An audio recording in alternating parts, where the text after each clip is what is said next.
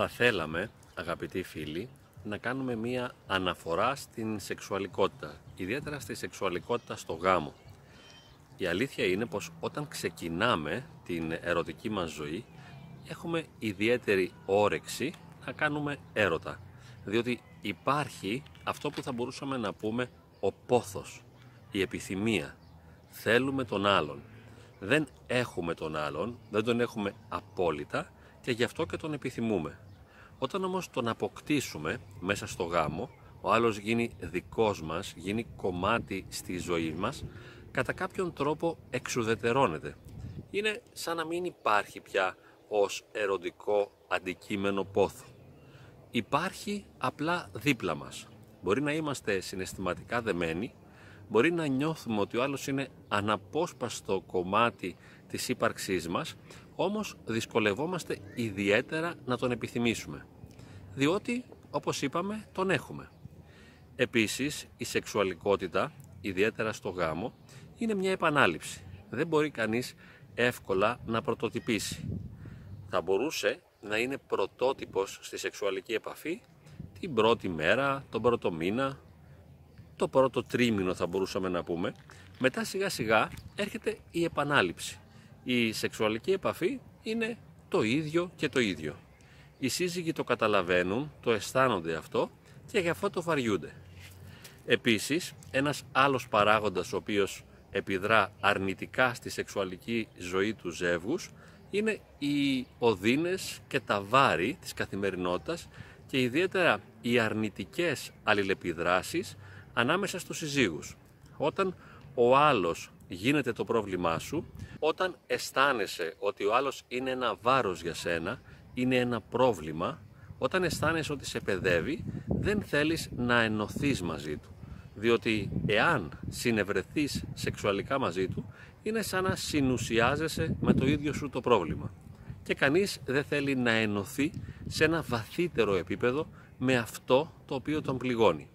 Έτσι λοιπόν έχουμε σιγά σιγά μια σταδιακή απομάκρυνση. Δηλαδή δεν θέλουμε τον άλλο, δεν μας ενδιαφέρει σεξουαλικά, δεν μας προκαλεί σεξουαλικά.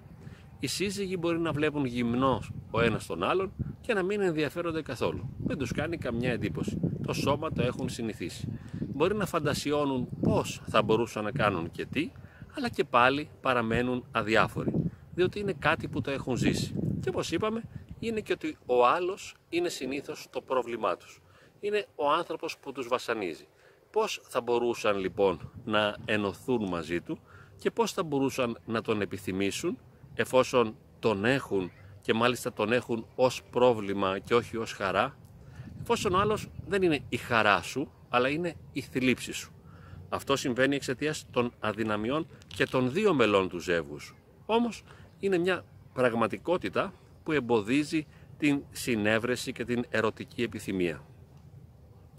Τι συμβαίνει τώρα μερικές φορές; Αρχίζουν τα παράπονα. Ο άνθρωπος, το μέλος του ζεύγους, ο οποίος έχει πιο έντονη σεξουαλικότητα, έστω και εξαιτίας του βιολογικού του υπόβαθρου, του δικού του νευροορμονικού συστήματος και έχει περισσότερη ανάγκη. Αρχίζει λοιπόν να διαμαρτύρεται στον άλλον, να ζητά σεξ από μια παρόρμηση η οποία θεμελιώνεται σε σωματικούς λόγους. Με βάση λοιπόν τα σωματικά του δεδομένα επιθυμεί τη σεξουαλικότητα.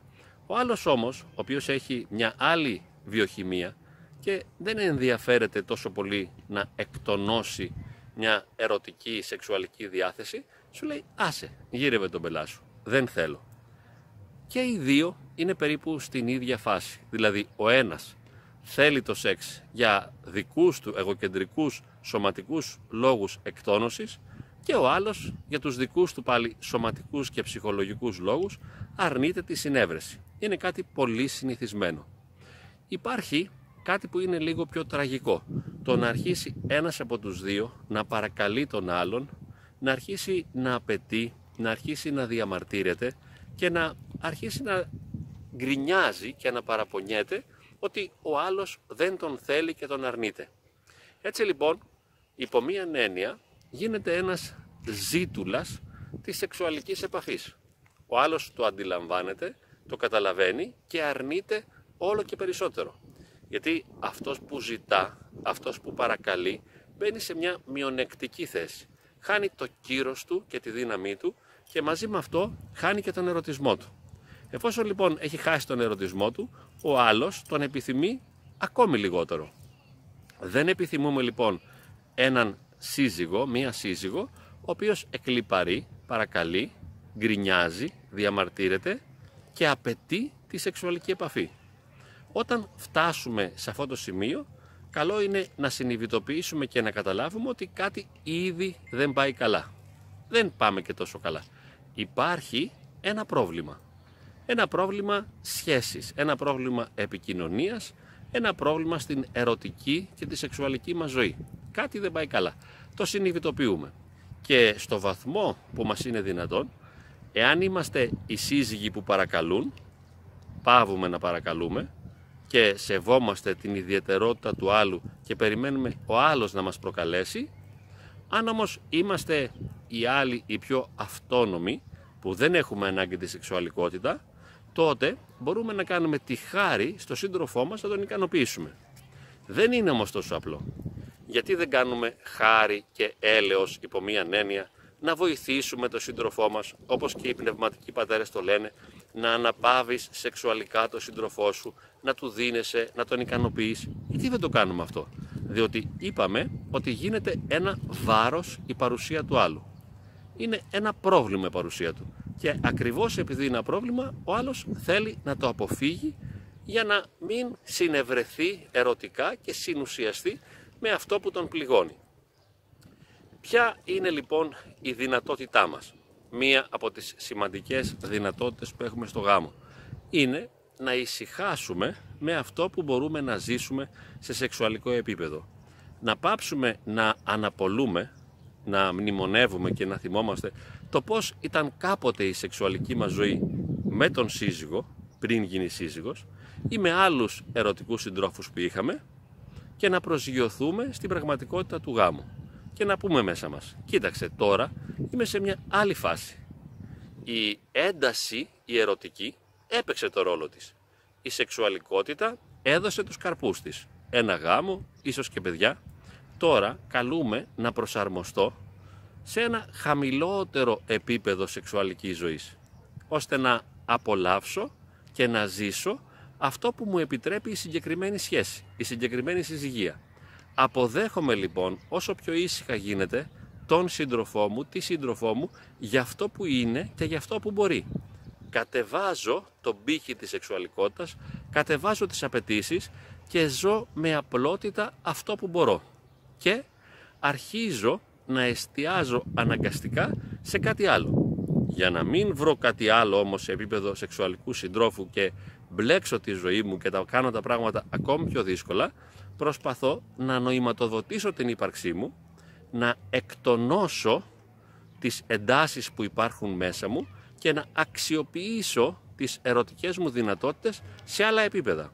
Προσφέρω σε άλλους ανθρώπους, αγαπώ άλλους ανθρώπους, διακονώ άλλους ανθρώπους ή προσεύχομαι στο Θεό, αγαπώ το Θεό, ερωτεύομαι το Θεό. Αγαπώ τα παιδιά μου, προσφέρομαι σε αυτά και βάζω τη σεξουαλικότητα σε δεύτερη ή σε τρίτη μοίρα. Είναι απαραίτητο να συμβεί αυτό. Εάν επιμένουμε να ανεβάσουμε το σεξουαλικό πύχη, το επίπεδο δηλαδή της σεξουαλικής μας ζωής, τότε αυτό που θα προκύπτει είναι απογοήτευση και οδύνη. Διότι ο άλλος δεν μπορεί να ανταποκριθεί στις απαιτήσεις τις δικές μας, ούτε και εμείς έχουμε τη δυνατότητα να του προσφέρουμε αυτά που εκείνος θα ήθελε. Οπότε η αποδοχή και η συμφιλίωση με την πραγματικότητα, η αποδοχή και η συμφιλίωση με τις δυνατότητές μας είναι και στην περίπτωση της σεξουαλικότητας μονόδρομος. Και σε άλλες περιπτώσεις είμαστε αναγκασμένοι για να νιώσουμε καλά να αποδεχθούμε τον εαυτό μας και να συμφιλιωθούμε με τις δυνατότητές μας. Έτσι και στη σεξουαλικότητα. Πάβουμε να απαιτούμε. Δεν έχουμε ανεδαφικές προσδοκίες προσγειωνόμαστε στην πραγματικότητα, αποδεχόμαστε αυτό τον ταλέπορο άνθρωπο που έχουμε δίπλα μας για αυτό που είναι και ζούμε απλά αυτό που μπορούμε να ζήσουμε. Και στο βαθμό που μας είναι δυνατόν είμαστε ευχαριστημένοι και χαιρόμαστε αυτή την απλή πραγματικότητα που μπορούμε να ζήσουμε.